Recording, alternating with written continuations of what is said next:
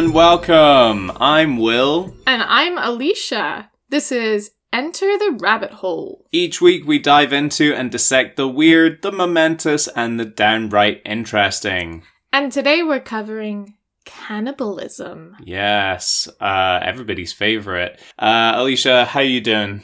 So this week we've been researching a lot of different types of cannibalism and Mm, normally uh, i'm not really a dream kind of person mhm. uh, but i have been having a few nightmares and i've been seeing a lot of like cute videos of animals online and Mhm. all i can think is no no no no no no no no no Yeah. I it's so funny that you should mention the nightmares because last night I had a terrible sleep. I had a very vivid dream that in uh, in the dream are sugar gliders. Uh, we own sugar gliders, but heads up, we don't live in the UK. So before you go phone the RSPCA to get us reported for having exotic animals, uh, don't bother because we don't live there. also they're rescues They are rescues. We find them in the park. Anyway, so I had a dream that one of our sugar gliders was sick, so she was really docile and and kind of sleepy, and I was trying to revive her. And while I was trying to revive her, our other sugar glider climbed over my hand and and then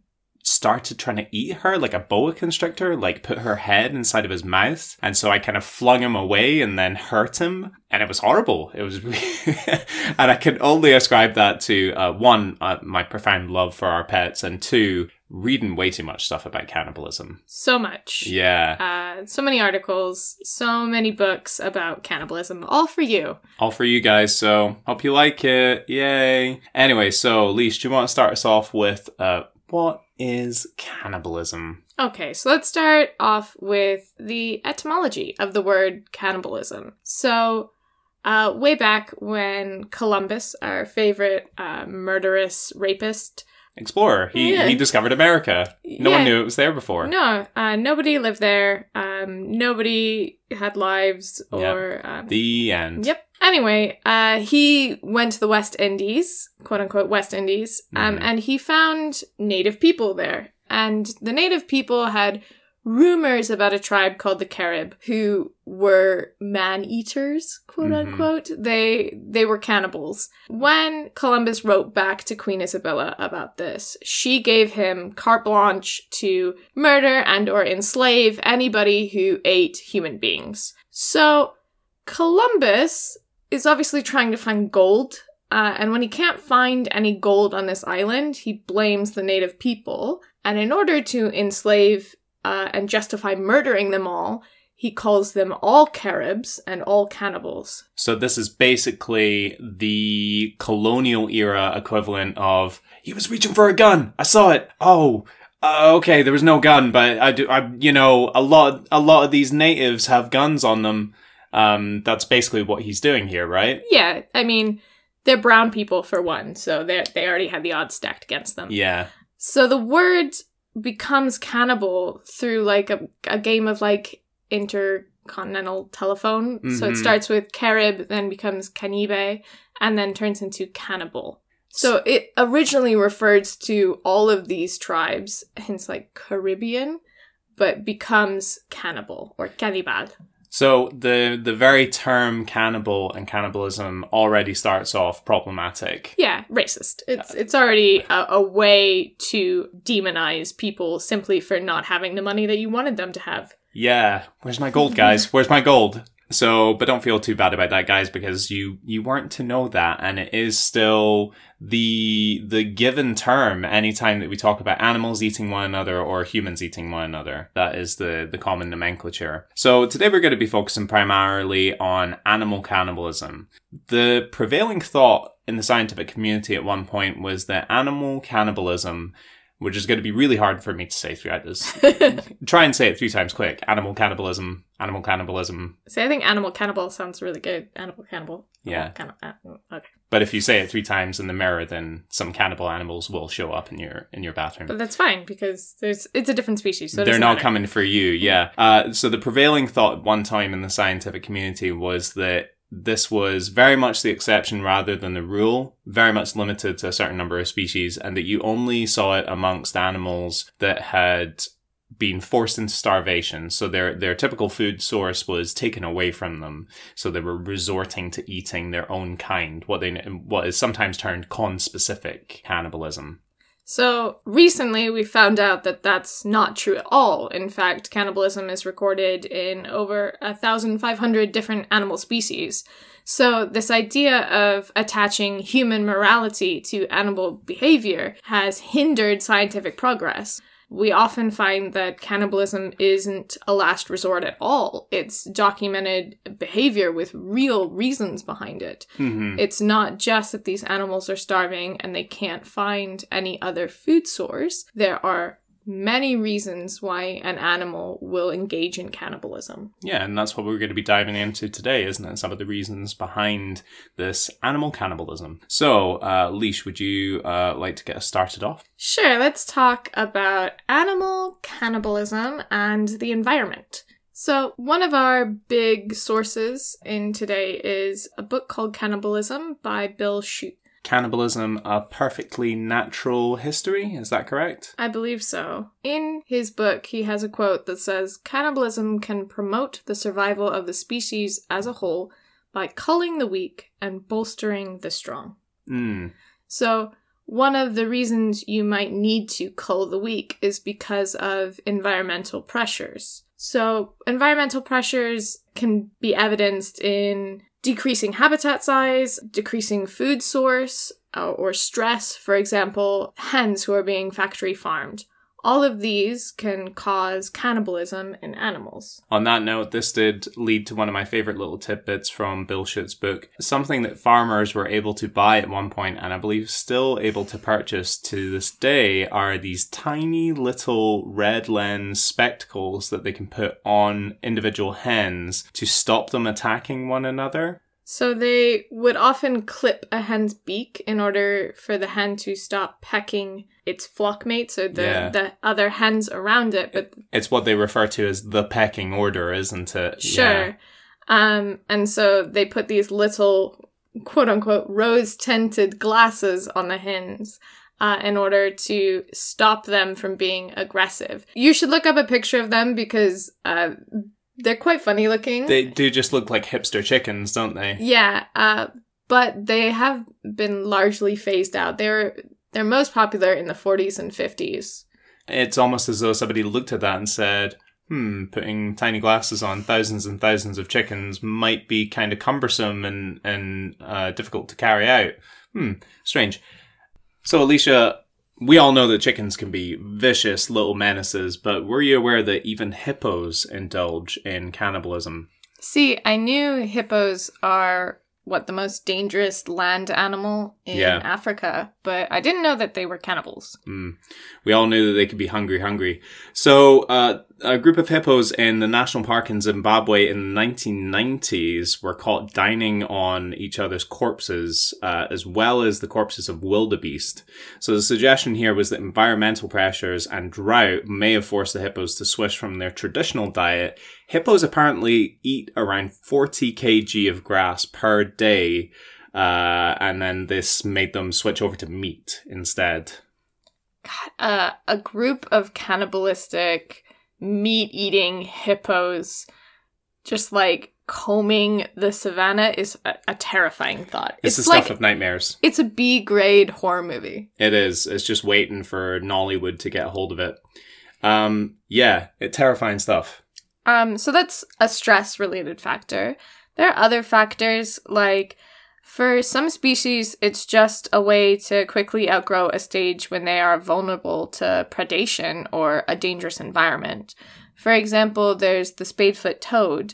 So these they lay their eggs in these transitory ponds, so they live in a very arid environment and uh, a heavy rain can cause a pond to form, but because they live in such a hot environment, the pond can dry up very quickly, which means that the tadpoles need to grow very quickly. In order to grow faster, some of the tadpoles become cannibalistic. So they develop more quickly than their vegetarian counterparts, and they even develop this kind of keratinous tooth that the other tadpoles don't have. So they have this sharp, spiky tooth in order to eat their brothers and sisters. and they grow almost twice as fast. And when you look at the pond, they look like two entirely different species of tadpoles. Yeah, and I think Bill Schutt was talking about how this rapid growth is triggered by an increase in protein in some of the some of the tadpoles' diet. Is that correct? I think so. Um, it what this does is allows them to grow faster, and therefore they are able to leave the pond before it dries out. If they're simply vegetarian, then they may be stuck in the pond and die when it when it dries out. On the subject of cannibalistic amphibians, uh, what do you know of the tiger salamander? It's a ti- uh, It's a salamander that looks like a tiger. Yeah, exactly. You've got it in one. Nailed it. Uh, so they are these black and yellow salamander creatures, which uh, they in- indulge in a similar form of cannibalism at a younger stage, a larval stage.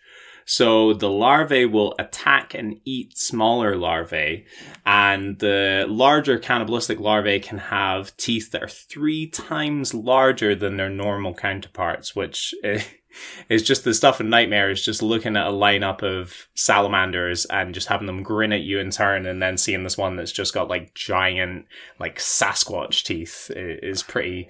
I don't know. A, lot of this is is a little bit triggering for me. Mm. I mean, as a child, I used to catch both frogs and salamanders, and just don't think of them as like cannibals. And I guess that's us putting our own emotions into animals, which they don't think that way. Yeah, well, you and I are both members of the Pokemon generation, and you don't look at Poliwag and think, hmm, I wonder how many other Poliwags he killed to to get out in the wild. I think about that every day. I mean, yeah.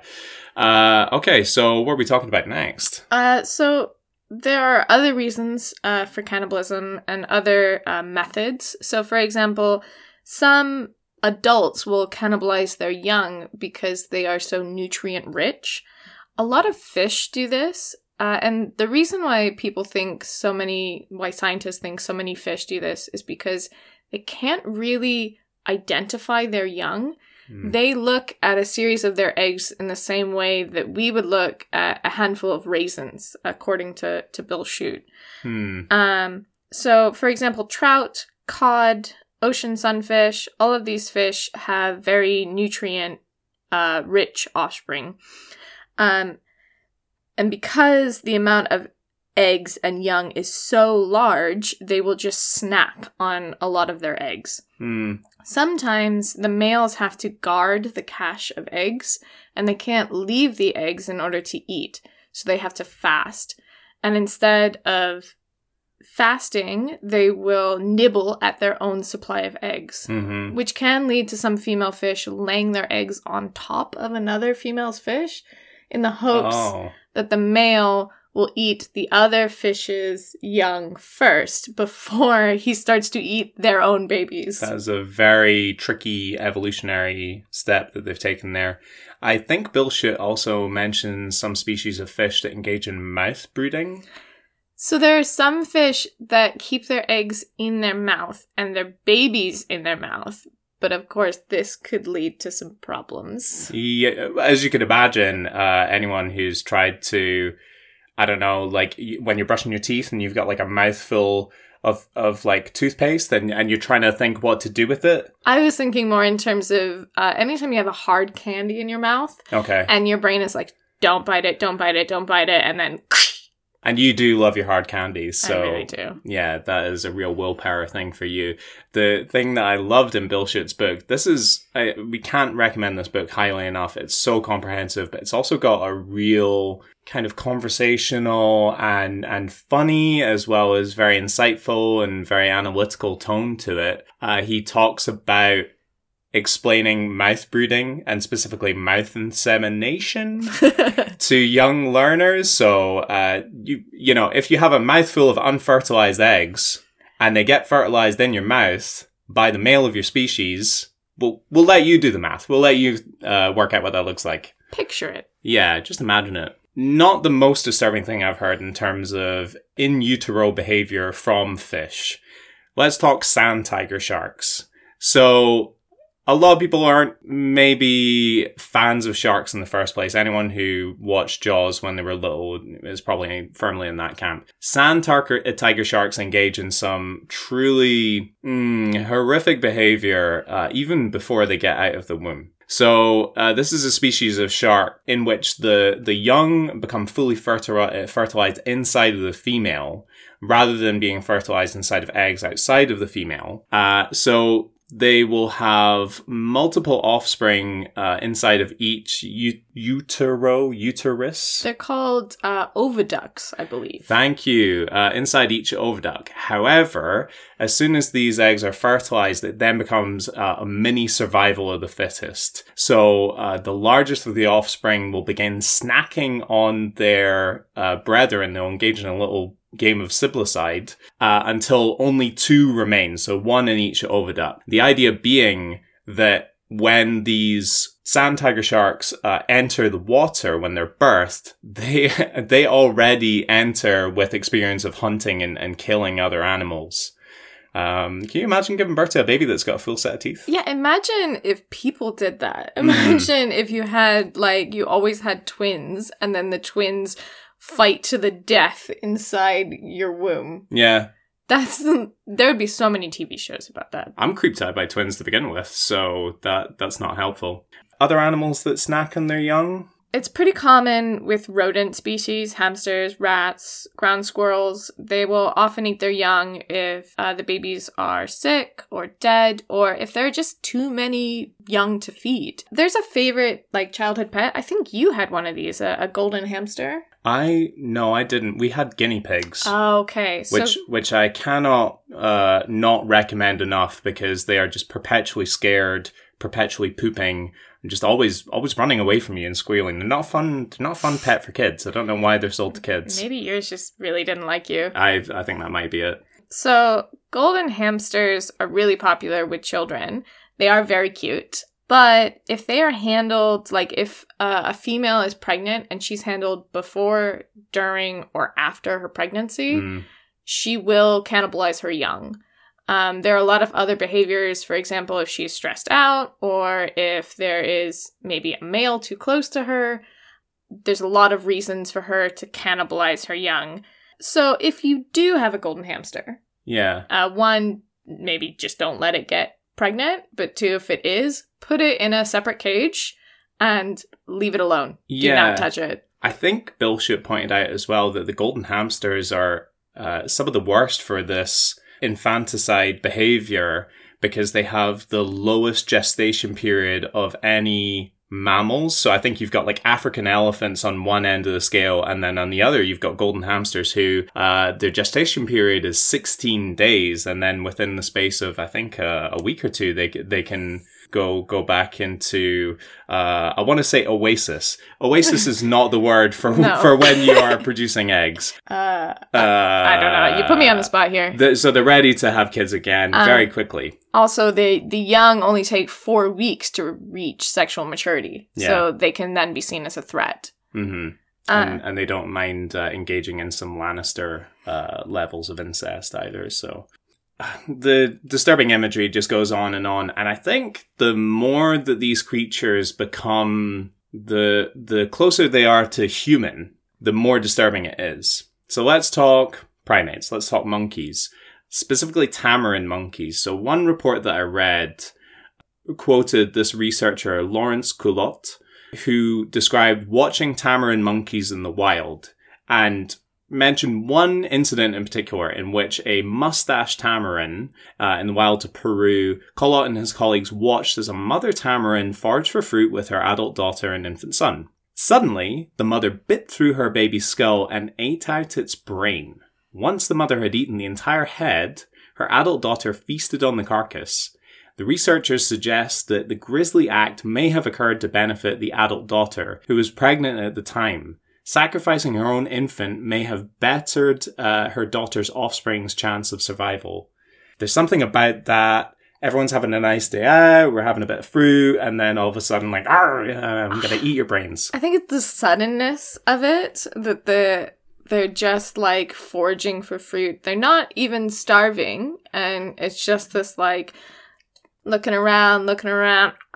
Yeah. I think there's something about the image of babies' skulls as well, because, you know, like an infant baby, they've got those soft, they've got the, the little soft spot in the middle of their heads, and, and they're just so, they're just so vulnerable in that specific area. The idea of a mum just, uh, do, do, do, do, do, and just chomping through the top of that. I don't know why it's worse for me thinking about a monkey doing that than a human. I think it's because they're so cute. Yeah, and and you know, I, I'm really personalizing this. For me, monkeys are some of my favorite animals. I, I I like the way that, and and we really are anthropomorphizing them here, but the way that they caper and play with one another and the way that they problem solve and and they look human in so many different ways but they but they look cuter than we do. Uh, so to think of them engaging in this kind of behavior i think is particularly disturbing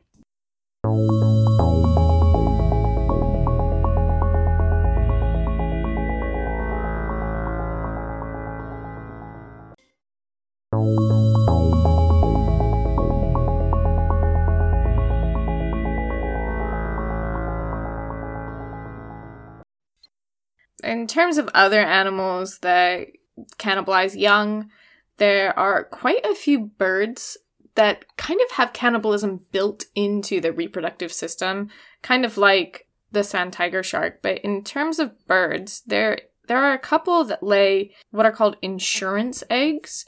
So they they may lay one or two eggs where they take very good care of these eggs. The third egg is not given the same amount of hormones and when it's hatched it's weaker than the other the other baby birds. If food is abundant, then this young is usually kicked out of the nest and and killed.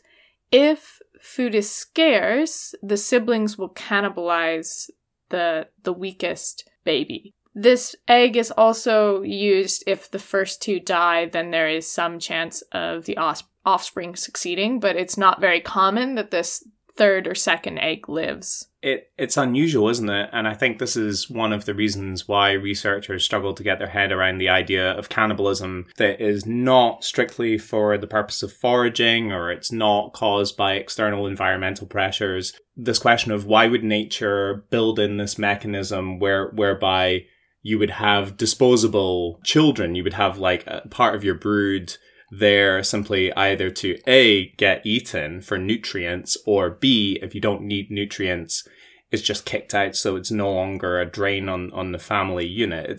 I think it it's one because we think in terms of reproduction being the main reason for survival, right? So we think, well, you have to take care of your young.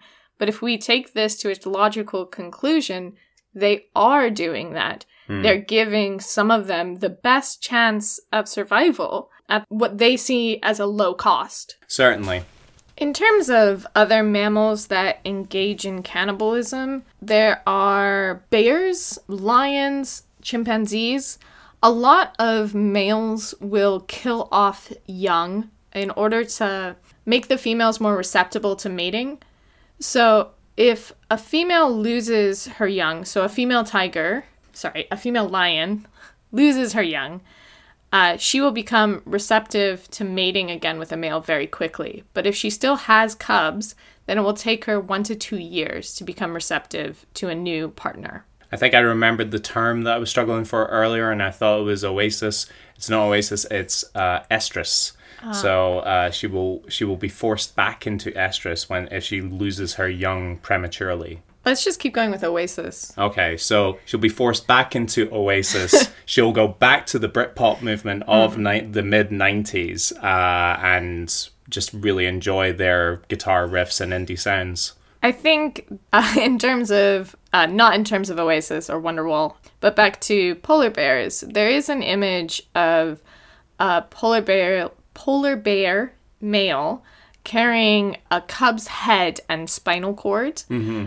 And this caused a lot of outrage because people thought that the reason polar bears were cannibalizing was because of a decrease in polar ice. Mm-hmm. While this may lead to more cannibalism, it's not true that polar bears didn't engage in this type of cannibalism before. It was common for males to kill cubs, and that's why females will go away from a male's territory in order to raise her young. Yeah, it's we're not saying that climate change doesn't exist here.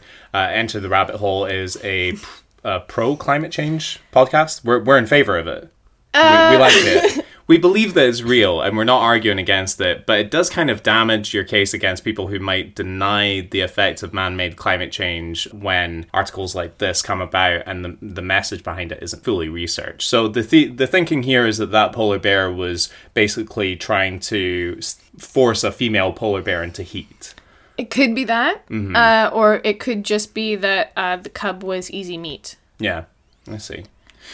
So let's talk a little bit about matrophagy. So uh, instances where the mother might give over part of part of her body or her entire body in order to f- feed her young. Uh, again, we're going back to arachnids. So arachnids seem to be kind of the the main offenders, if you like, in any form of animal cannibalism. So specifically, crab spiders provide their young with unfertilized eggs to eat. However, uh, in addition to that, they'll also provide themselves as a kind of final meal. Uh, spiderlings that engage in this practice are noted as having higher weights and survival rates of those who don't. So the crab spider will basically uh, lay down um, in the in the middle of her brood, and they they just go to town. They just turn turn it into a mummy smorgasbord. You know, I already didn't really plan on having kids, but certainly the thought of giving my body to babies to feast on Yeah. is Well, it's important to know that babies aren't like uh, spiders or, or even pigs. Like if a if a baby sees you in a prone position, its uh, instinct isn't to go and eat you just because it thinks you're dead. I'm not so sure. Okay, well, the jury's still out in that one. In other matrophagal practices, uh, let's talk caecilians. Caecilians, not Sicilians. Not Sicilians. Not people from Sicily. Uh, people from Sicily don't typically let their babies eat them. But caecilians, which are kind of, they're a subterranean uh, amphibian, but they look a lot like earthworms. They look like a mix of a snake and a worm. They look like.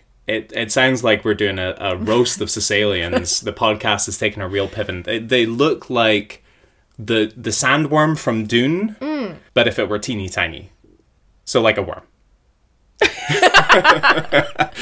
uh, and, and there's not like um, people riding on its back and like searching for spices and Well, as, stuff as far as we can see. tiny, teeny, tiny people.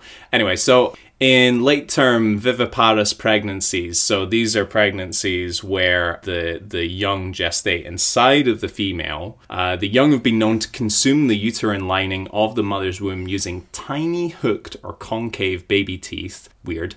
Uh, that are then reabsorbed after birth. Uh, the oviparous species go one better. So these are uh, species where the female gives birth to a brood of eggs outside of the, the female's body. So in a 2006 study of one African species of uh, caecilians, researchers noted the young engaging in dermatophagy, the eating of the flesh. Yep. So uh, the researcher was quoted as saying, looking closer, they noticed that the babies were pressing their heads against the female, then pulling away with her skin clamped tightly between their jaws. As the researchers watched, the baby caecilians peeled the outer layer of their mother's skin like a grape.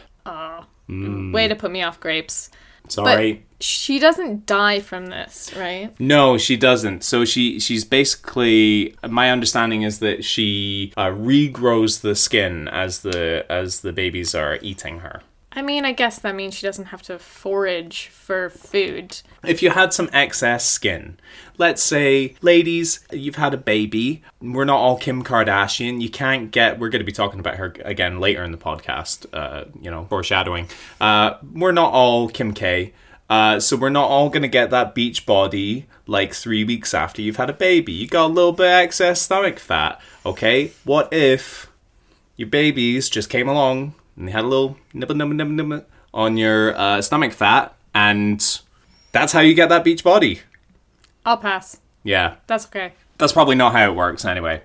Uh, so what are we talking about next? We've talked uh, about a lot of different forms of cannibalism, but I think one that a lot of people are pretty familiar with is praying mantises. This idea of like sexual cannibalism, of like an insect biting off the head of another insect in like the throes of passion. Yeah, to the extent like you you could compare uh particularly what's the word like the image of a femme fatale in the human world could almost be compared commonly to like a female praying mantis. I think if you were to say like, oh, she she's like a she's like a praying mantis, people would immediately know what you were talking about. Yeah, they think that she had long scythe-like arms, uh, these big bulbous eyes Mm-hmm. She could change colors. She just stands next to a flower, and you're like, "Where is she?" Um, so that's the the image that immediately comes to mind.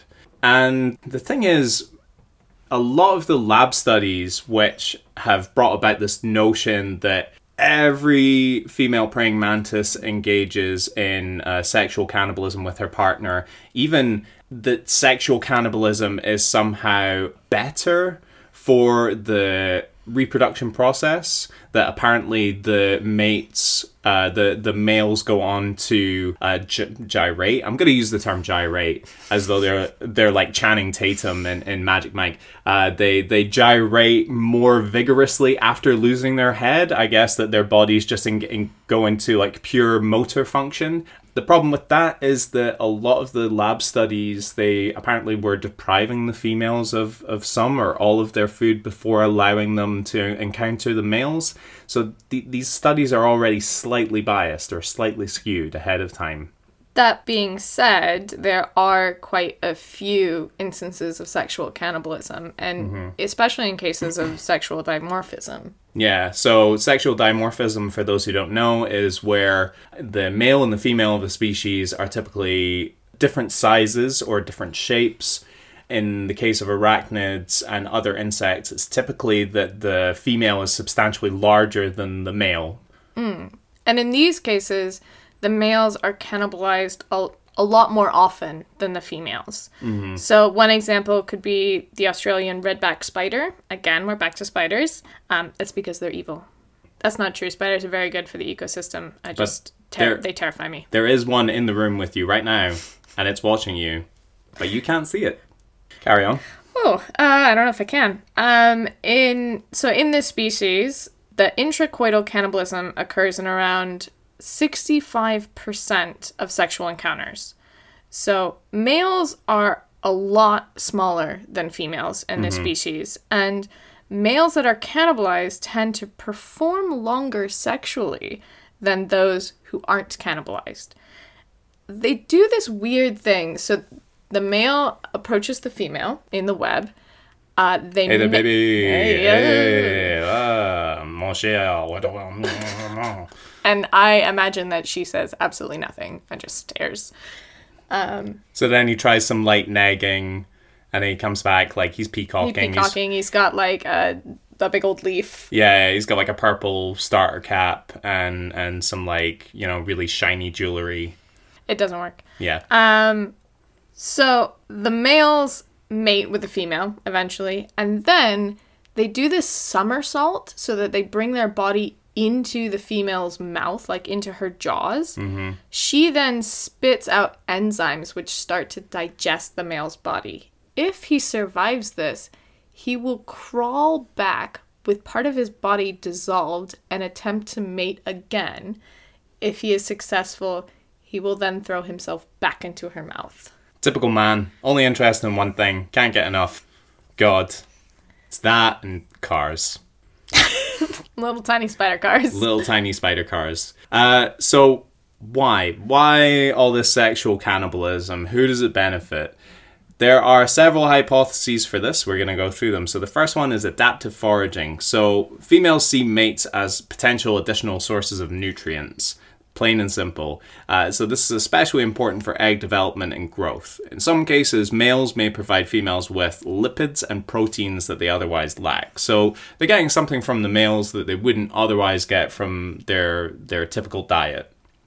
Uh, there's another reason for this, or another hypothesis, uh, which is aggressive spillover. So, this is considered more likely to be witnessed in species with highly aggressive females. Uh, and the researchers who have investigated this define aggressivity in females as being uh, a lower latency in attack time and uh, consumption of prey. So, There's no wait time. yeah, so they see they see food, They see food, they eat it, they go for it. Seafood, eat food. Seafood, eat food. They're on the seafood diet. So, uh, in species where they see this kind of high aggressivity, they think that the females are seeing the male and they, they're just seeing a potential source of food, and before even thinking about it, they just attack them. Another reason might be mate choice. So, in some species of arachnids, females will be very selective about the males that they cannibalize, and it's based on those that they deem to be less desirable as potential mates. Some female orb weavers will cannibalize males displaying less aggressive courtship re- uh, rituals. So, they do like a little dance. Uh, So sad. yeah. I know, right? Like it's it's the equivalent of uh, like a a little like forty year old office worker who's like, oh, but ladies like to dance, so I learned a dance for you. Let me show you, and then you put up She just pulls out a gun and shoots him in the face. exactly. I mean, how many times have we seen that story? Um, so in terms of this, there's also the the desert wolf spider. Mm-hmm.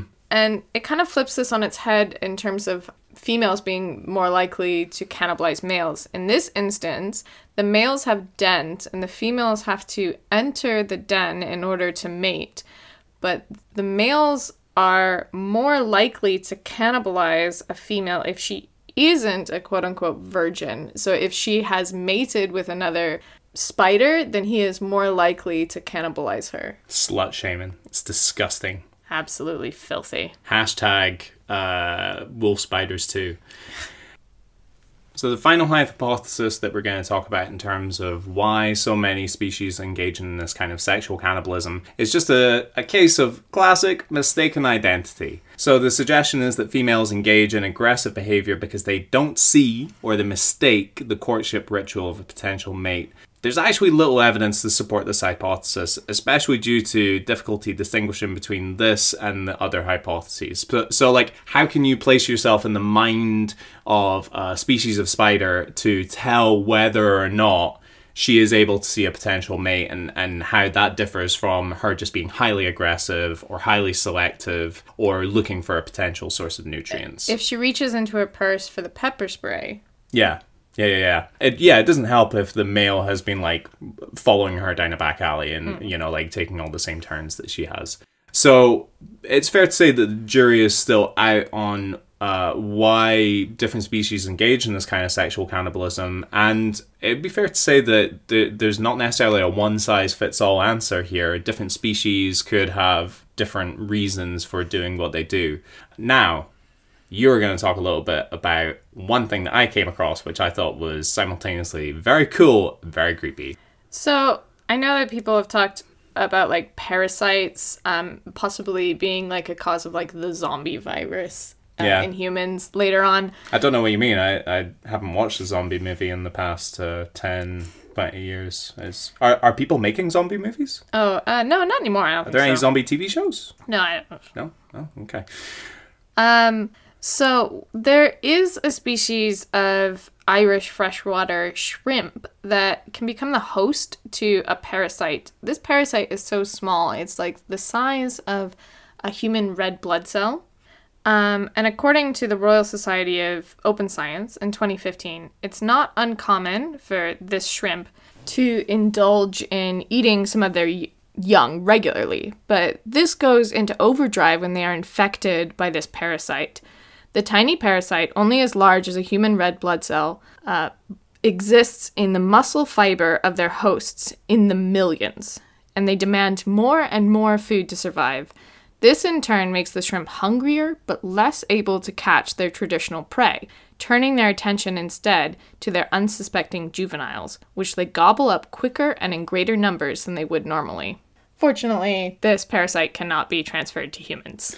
Yeah, so before you think of like boycotting shrimp that come out of Ireland or shrimp in general, don't worry about it. You pr- that's probably not what's going to bring about the end of the world. You got so many other things to worry about. Oh, there's so many things to worry about. Yeah. Hey, uh, on that note, let's talk a little bit about cannibalism through factory farming, shall we? Uh, specifically, mad cow disease. Now, I was really interested when we came across this in the book and in our research because this is something that I remember happening when I was a kid. And just the term mad cow disease, if you're like, uh, it must have been about five years old at the time, even if you know nothing else about it, you know it's not good. So, uh, this basically the the prevalence of factory farming a lot of people think that this might increase the potential risk of animal to animal disease transmission. And and we've seen a lot of cases of this even where consumption of animals by other animals doesn't take place or even where consumption of uh, the animal meat doesn't take place. So i'm thinking about things like swine flu or avian flu etc but mad cow disease bse bovine spongiform encephalopathy, encephalop, encephalo, I'm going to call it BSE. It basically means spongy brain disease for cows. Is a progressive neurological disorder that is caused by an infection from degenerative proteins. These proteins are known as prions, and they then go on to affect other previously healthy proteins in the host. So if you if you are infected by prions, they then go and create more prions inside of your brain. Now, in 1986, the first cases of BSE were identified in British cows. So, according to the CDC and other sources, the prevailing theory here is that these cows were infected after being fed ground up meal made from other cattle, including sheep. These sheep were thought to have been infected by a similar prion disease known as scrapie. If you had to name a nasty sounding disease, you can't you can't go far wrong with scrapie. Yeah, you know, some some diseases you hear them and you're like, hmm, scientific, or that doesn't sound so bad. If I heard, oh, uh, doctor, what's what's the matter? You have scrapie. I would think that I would uh, have really like painful shins from then on. Is that does that sound I would right? think something maybe in terms of like open sores. Yeah, it definitely sounds worse than like Lyme disease. Lyme disease sounds kind of refreshing, a little bit tropical. Um, so these these cattle were thought to have been infected with scrapie that were then ground up and fed to British cows. Now, this led to an epidemic of BSE amongst British cattle with a peak in 1993 where around a thousand new cases were reported every week. So, this had wide ranging ramifications for farmers, distributors, consumers. There were uh, a lot, you know, I remember a genuine conversation around uh, whether or not to go to Tesco or go to Asda and buy mince so that you could make burgers. Uh, a lot of people were freaked out by this. Yeah, and I was quite young when this happened, and obviously I lived in the US, but I remember my parents talking about not buying meat from the UK, and mm-hmm. then I remember meat f- from the UK being banned. And it's only recently that you can buy beef from the UK now.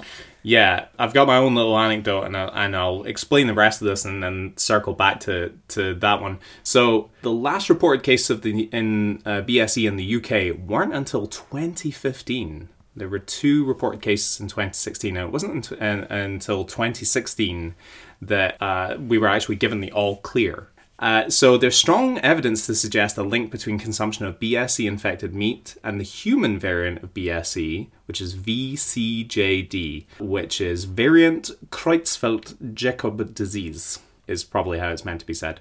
So there's the the researcher has said there's strong epidemi- epidemiologic and laboratory evidence exists for a causal association between a new human prion disease called VCJD that was first reported from the United Kingdom in 1996 and the BSE outbreak in cattle. The interval between the most likely period for the initial extended exposure of the population to potential BSE contaminated food, around about 1984 to 1986, and the onset of initial uh, variant CJD cases, 1994 to 1996, is consistent with known incubation periods for the human form of prion disease. So basically, you could get infected with it today and have it not show up until 10 years from now, which is pretty scary.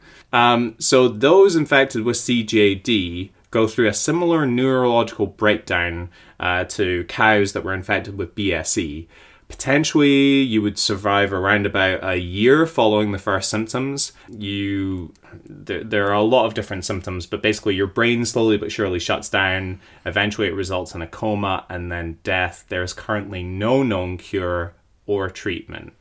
So it's the problem is that it's not like an infection or something that you can kill. It's like a self-replicating protein strand that's folded on itself. Yeah. And uh, this can just happen. Not not that it's likely to happen, so don't freak out. No, no, no, no. Calm down. You're fine. You're okay.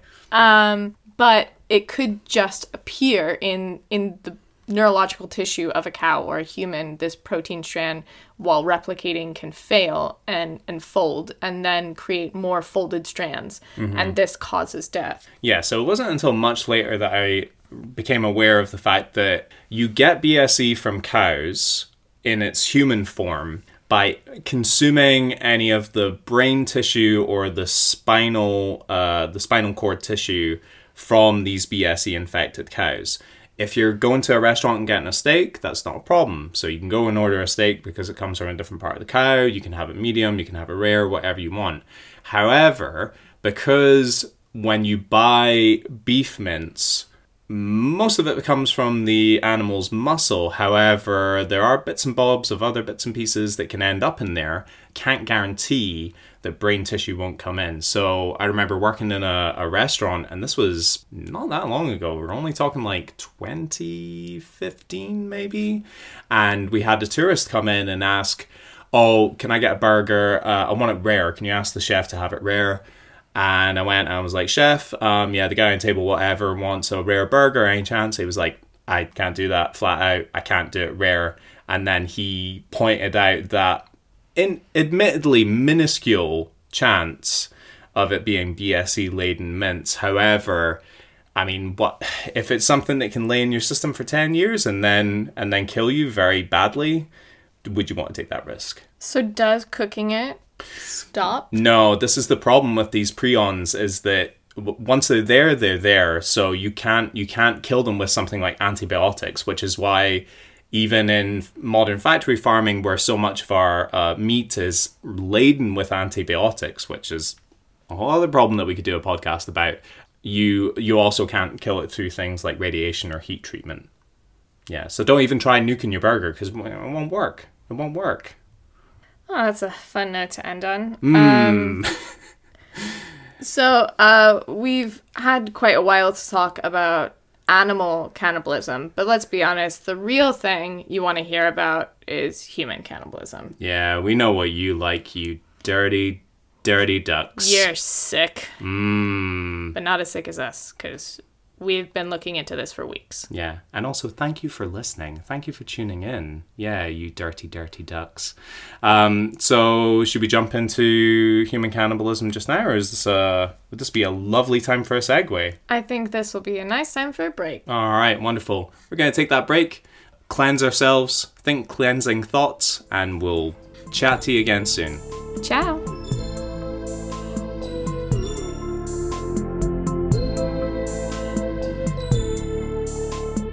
Enter the Rabbit Hole is written and presented by William Grant and Alicia Palmer. The music was created by Glenn Marshall.